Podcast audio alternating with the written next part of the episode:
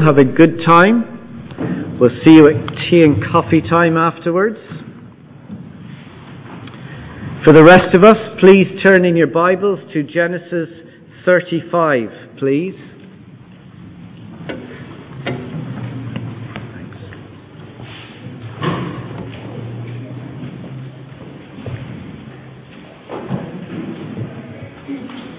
Genesis chapter 35.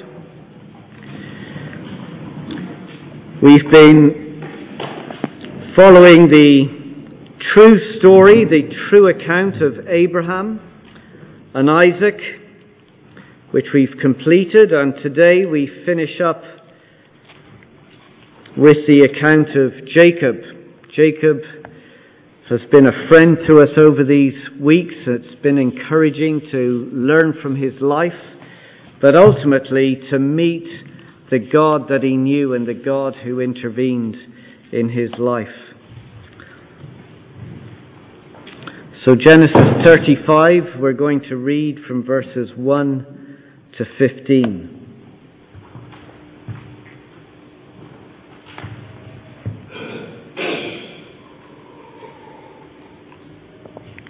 Let's hear God's word together.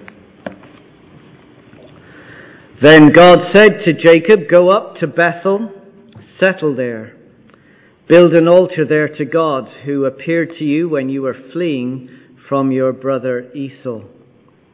So Jacob said to his household and to all who were with him, Get rid of the foreign gods you have with you and purify yourselves and change your clothes. Then come, let us go up to Bethel, where I will build an altar to God, who answered me in the day of distress and who has been with me wherever I have gone.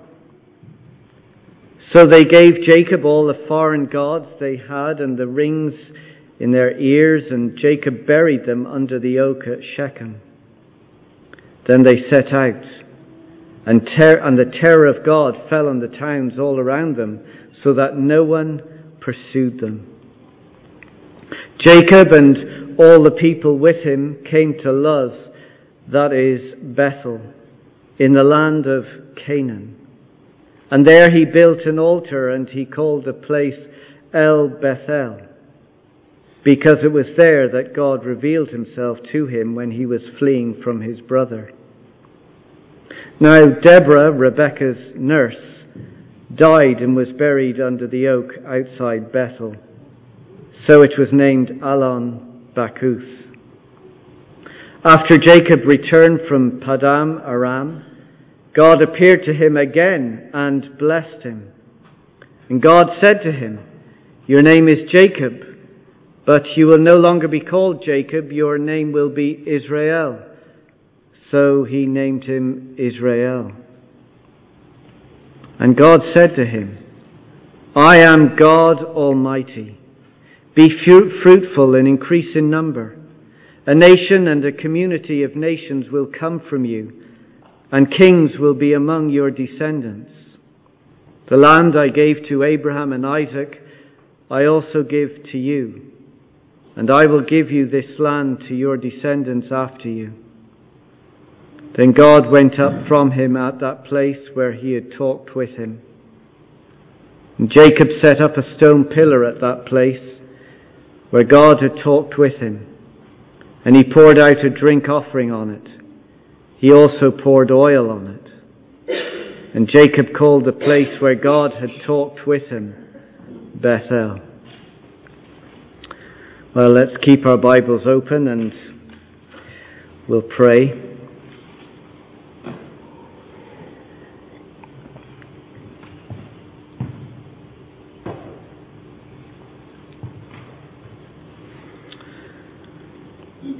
Our Father God, we thank you so much for this true account of the life of Jacob and all that he did, all that's recorded here for us. For through it we meet the living God, the same God who is speaking to us now through your word. And so it is our prayer that we would encounter you afresh, that we would know you greater and deeper. And most of all, we will come to see the wonder of your grace to people like us, your faithfulness and your goodness. So help us now, we pray, in Jesus' name. Amen.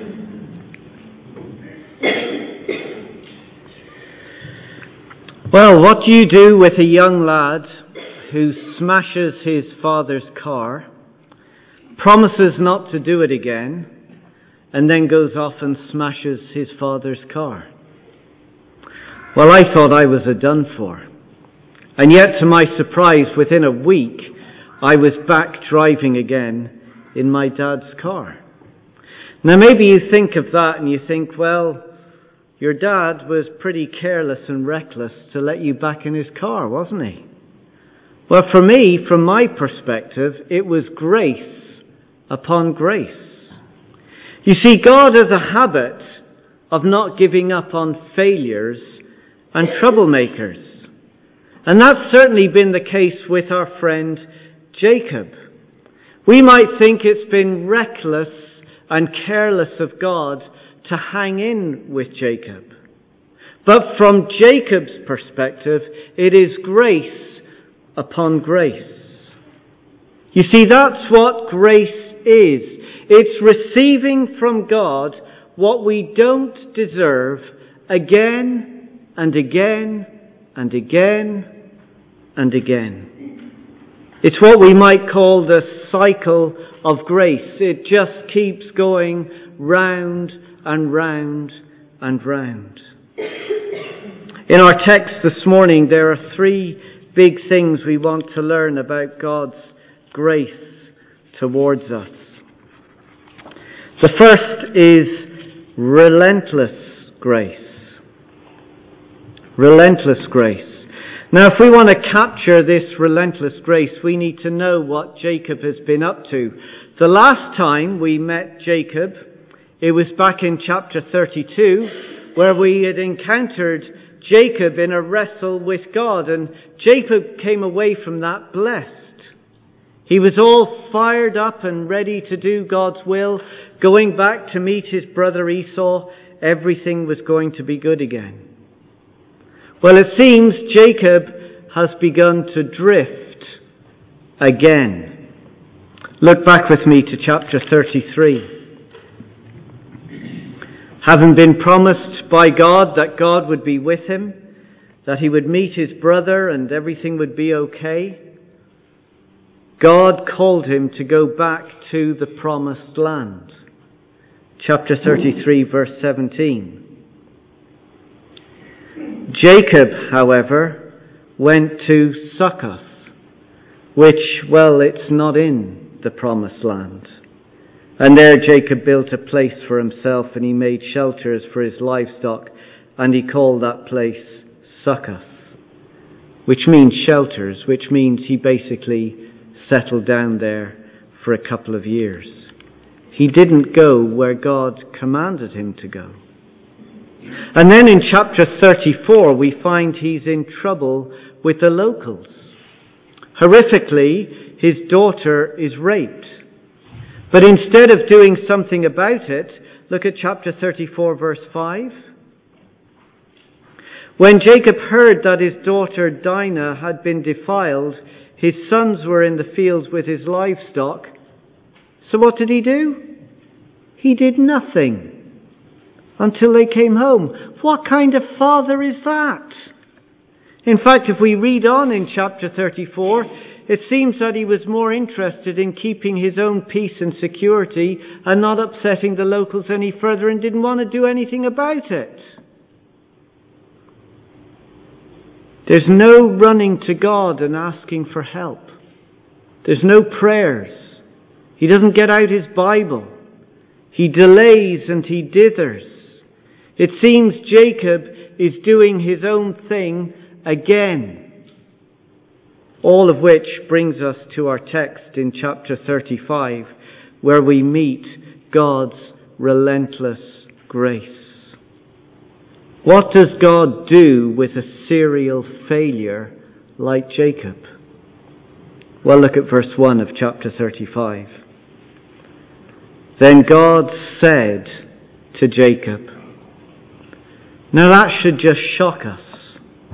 Jacob doesn't get the silent treatment. God doesn't take the huff and refuse to speak. In fact, God takes the initiative again because God always takes the initiative in people's lives. And he goes after Jacob. He pursues him. God sees his wandering heart and he goes after him again. He speaks to him. But perhaps what is more amazing is what God actually says. Look at verse 1. God said to Jacob, Go up to Bethel and settle there, and build an altar there to God, who appeared to you when you were fleeing from your brother Esau. Why is he to go back to Bethel? Well, Bethel has history with Jacob. Go back with me, please, to chapter 28. This is about 35 years before. 35 years before. Here Jacob is on the run from his brother Esau. He'd stolen his brother's blessing. His brother is out to murder him and kill him, so Jacob flees for his life. And he stops for the night. He lays down to sleep. And he has a vision of God, and God is coming down these great steps to meet with him. God present with a rebellious sinner like Jacob. And look what God says to him in verse 15 of chapter 28. Here's the one who's just stolen God's, his brother's blessing, and God says, I am with you, and I will watch over you wherever you go, and I will bring you back to this land. I will not leave you until I have done what I have promised you. This was the place where God confronted Jacob with his amazing grace. Now go back to chapter 35. This is 35 years later. And God comes to Jacob again. And God says to Jacob, Let's go back to Bethel. Settle there. Build an altar there to God who appeared to you when you were fleeing from your brother Esau. Back to Bethel. Back to where this all started. Back to the place of grace. You see, this is Jacob's life, isn't it? This is a summary of what his life has been. It starts with grace and it will finish with grace. God is relentless year after year in chasing and pursuing and calling his wandering and wayward people. And isn't that what God is exactly doing right now as we listen to his word?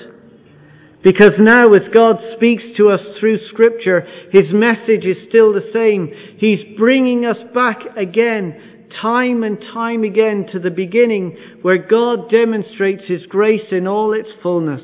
We've sung about it this morning. We've already read about it. He brings us back to Christ and His cross and He shows us how Jesus died for our sin, our past, present and future sins.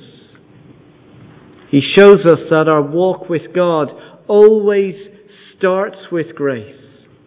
It continues with grace and it will finish with grace. Now, I don't know about you, but that's good news for Jacob like me. Because don't we wander and drift all the time? Don't our hearts grow cold? Don't we forget God? Don't we fail Him in what we should be doing? Well, let us listen afresh to God's word today. Let's go back to Bethel. Let's go back to that place of grace where God first intervened into our life and changed us and has continued with us and will be there in the future. So, first, relentless grace. Second, there's transforming grace. Grace is relentless, it continues after us, but it never leaves us where we are. Grace is not a, a, license just to live as we please and go, oh, it's okay, God will forgive me. No, grace changes us and it transforms us. Look at the impact it has on Jacob. Verse 2. Jacob said to his household and all who are with him, Get rid of the foreign gods you have and purify yourselves and change your clothes. In other words, this is a fresh start, a new beginning. Because if we're going to be devoted and loyal to this God of grace, we need to clear out all of the gods and the idols that we carry with us in our life. Now, we don't have to live back in Jacob times to figure out what a God is. We've all got our own little gods that we carry around with us. A God is something or someone that we must have to get us through life. And we look to these gods for our peace and our happiness, our hopes and our dreams. And we think that if, if I could just have this new job or a successful family or a secure pension, then I'm going to be happy. If, if, if I could have better health or more friends or greater freedom, then I will be satisfied. Now, these things are not bad things. Many of them are good things to pursue. But can't they become distractions? They begin to consume our thinking and drive our decisions. They become replacements for the one true and only God. So, how do we get rid of the gods that we carry around with us and build our lives on? How do we purify ourselves from these gods? Well, we set our focus on the one true God of grace. Look at verse 3. Jacob says to all his family, Come, let us go up to Bethel, where I will build an altar to God, who answered me in the day of distress, and who has been with me wherever I have gone. Now, why would you ever turn away from a God like this? You see, the gods of our making let us down all of the time. But the true God, verse 3, well, He answers me in all of my distress. He hears me. He is concerned for me. He knows what I'm going through in my life. He sees it all and He provides all that I need as I go through life.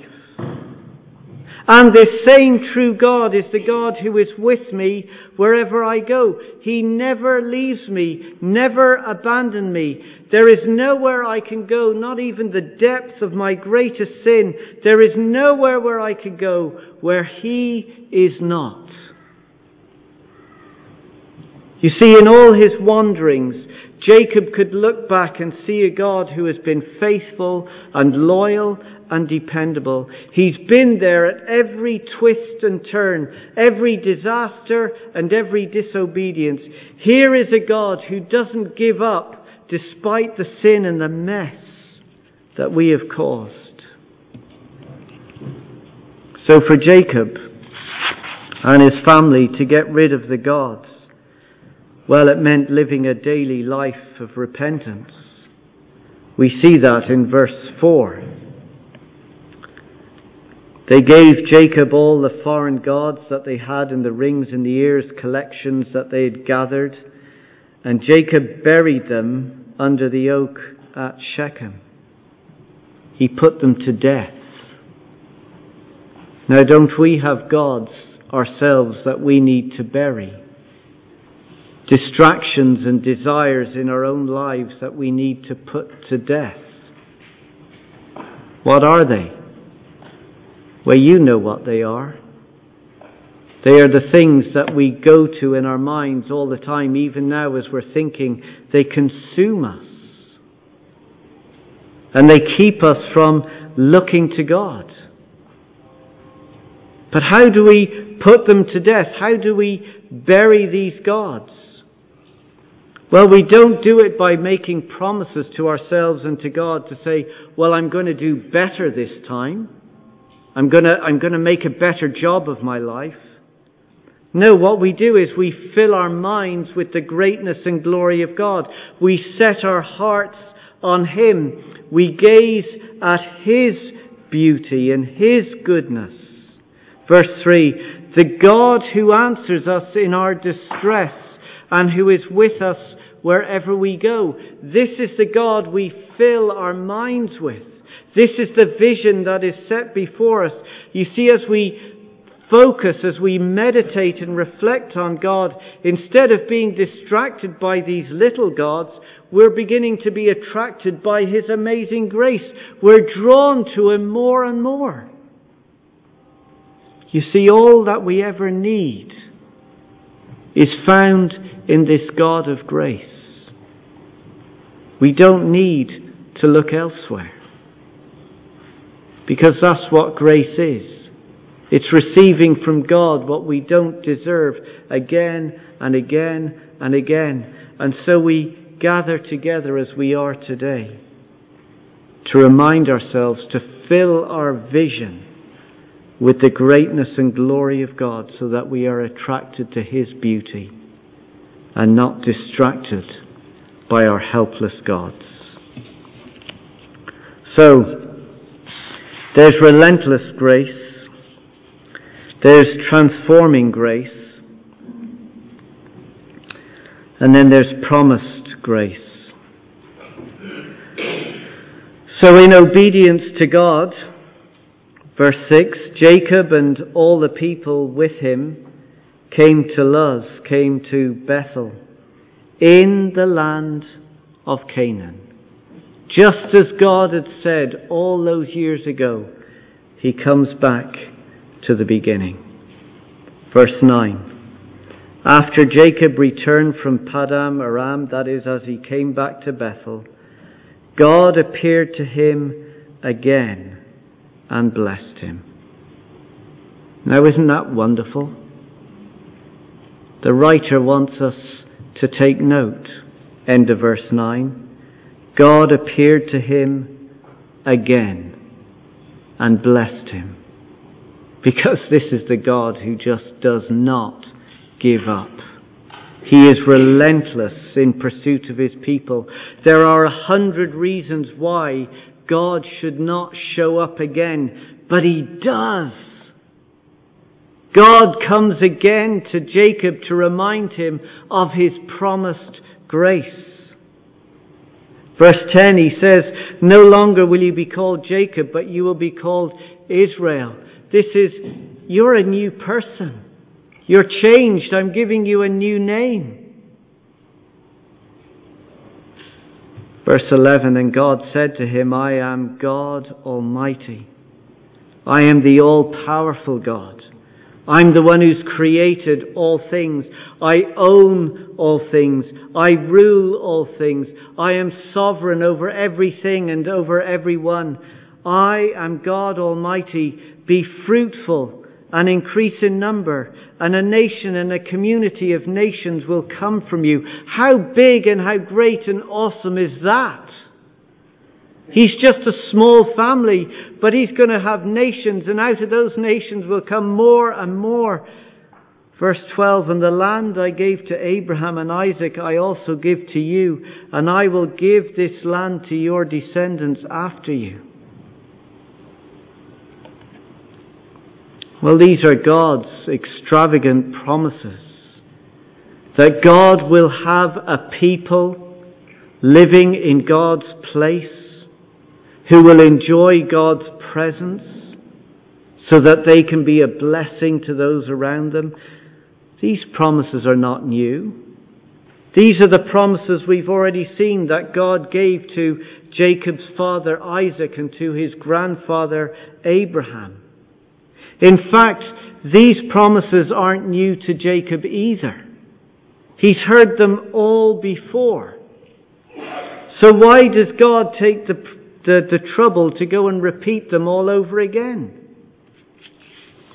Well, go back with me, please, to chapter 28. Chapter 28.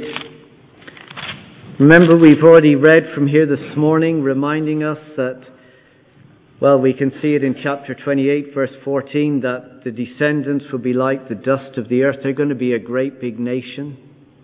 God says, I'm going to bring you back to the land. I'm going to be present with you. I'm not going to leave you. Here, 35 years ago, Jacob first heard these promises from God. And in response, Jacob makes a promise to God. Look at verse 20. Then Jacob made a vow, saying, If God will be with me and will watch over me on this journey I am taking and will give me food to eat and clothes to wear, so that I return safely to my father's household, then the Lord will be my God. I'm, I'm going to be for you, God. I'm going to be with you. You're going to bring me back again. I promise, God. I promise. Well, for the next 35 years after that promise, Jacob would spend his time breaking that promise and making new promises and breaking those promises. Round and round it went for 35 years. Let's go back to chapter 35. So why does God repeat these same promises again to Jacob at Bethel? Well, to show Jacob that if the promises ever depended on Jacob, then it's doomed to failure. It's just not going to happen. In other words, God is coming to Jacob afresh to say, I am the promise making, promise keeping God. What I say is what I do. You fail, I'm faithful. It depends on me, Jacob. It all depends on me. It's all promised grace.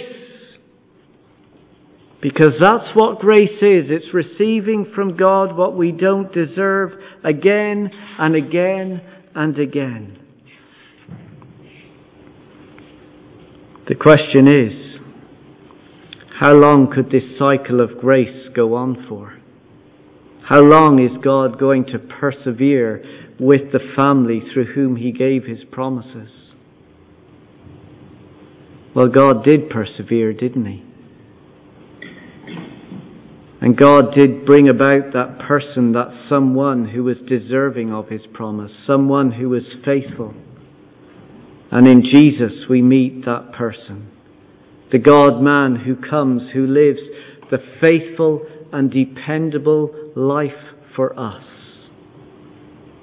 who fulfills the promises so that the promises would always flow to us in grace.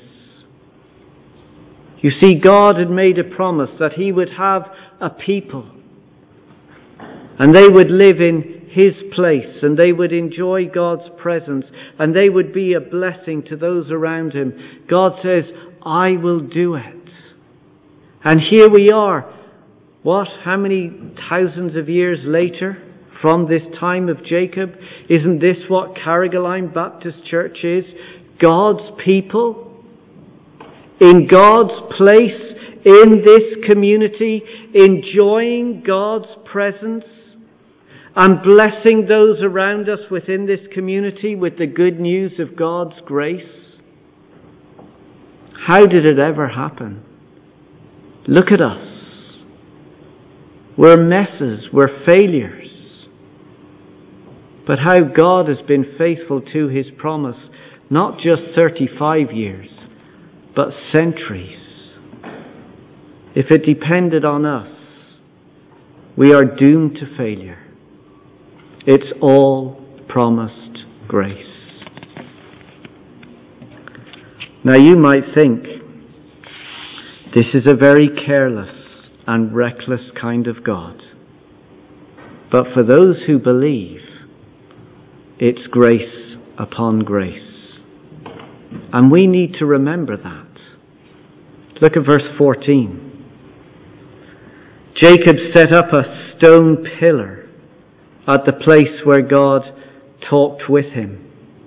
Verse 15, and Jacob called that place where God had talked with him Bethel. Have you ever set up a pillar? Do you have memories of God's grace? Are there points in your time of life that you remember distinctly God intervening, God speaking to you through your word, coming to you afresh, and you remember, yes, that pillar of grace. God has been good. I had that experience not too long ago. I was invited back to Waterford, to where I grew up. There was a pastor being installed to the church there, a new pastor. And I was invited along with lots of others, and the service wasn't held in the church, but in a school. The school I used to go to when I was younger. And there I sat in this room with lots of other people. It was the same classroom. I'm just getting upset now. and there I was.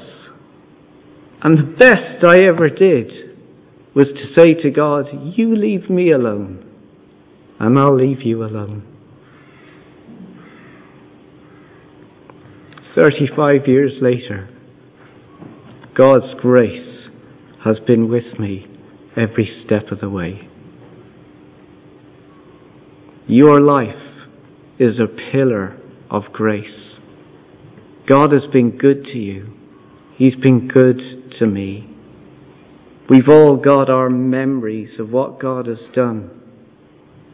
But don't we gather together like this? Isn't that the reason why we gather round the Lord's table when we meet together? Because that's where it all starts. We come back to grace. We gaze on the beauty of the one true God who answers us in our distress, who's with us wherever we go, and together we rest on his blessings to us. You might think this God is careless and reckless. But for Jacobs like you and I, it's grace upon grace. Amen. Let's pray.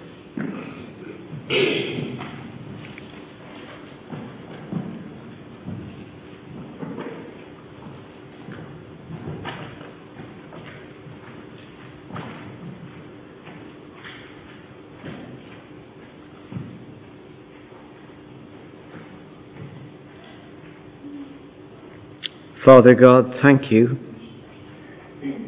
Thank you for your work in our life. Thank you for your amazing grace that doesn't give up but continues to pursue us. Father, in response and by your Holy Spirit's help, would you enable us to put to death, to bury the gods, the idols that we carry, that offer us nothing, that are in the end are helpless and hopeless. But help us that we might trust and rest in the God who hears us and the God who is with us. You have been so faithful. You are faithful to this church, and we look forward to the future resting in your promised grace to come. Thank you, God. In Jesus' name, Amen.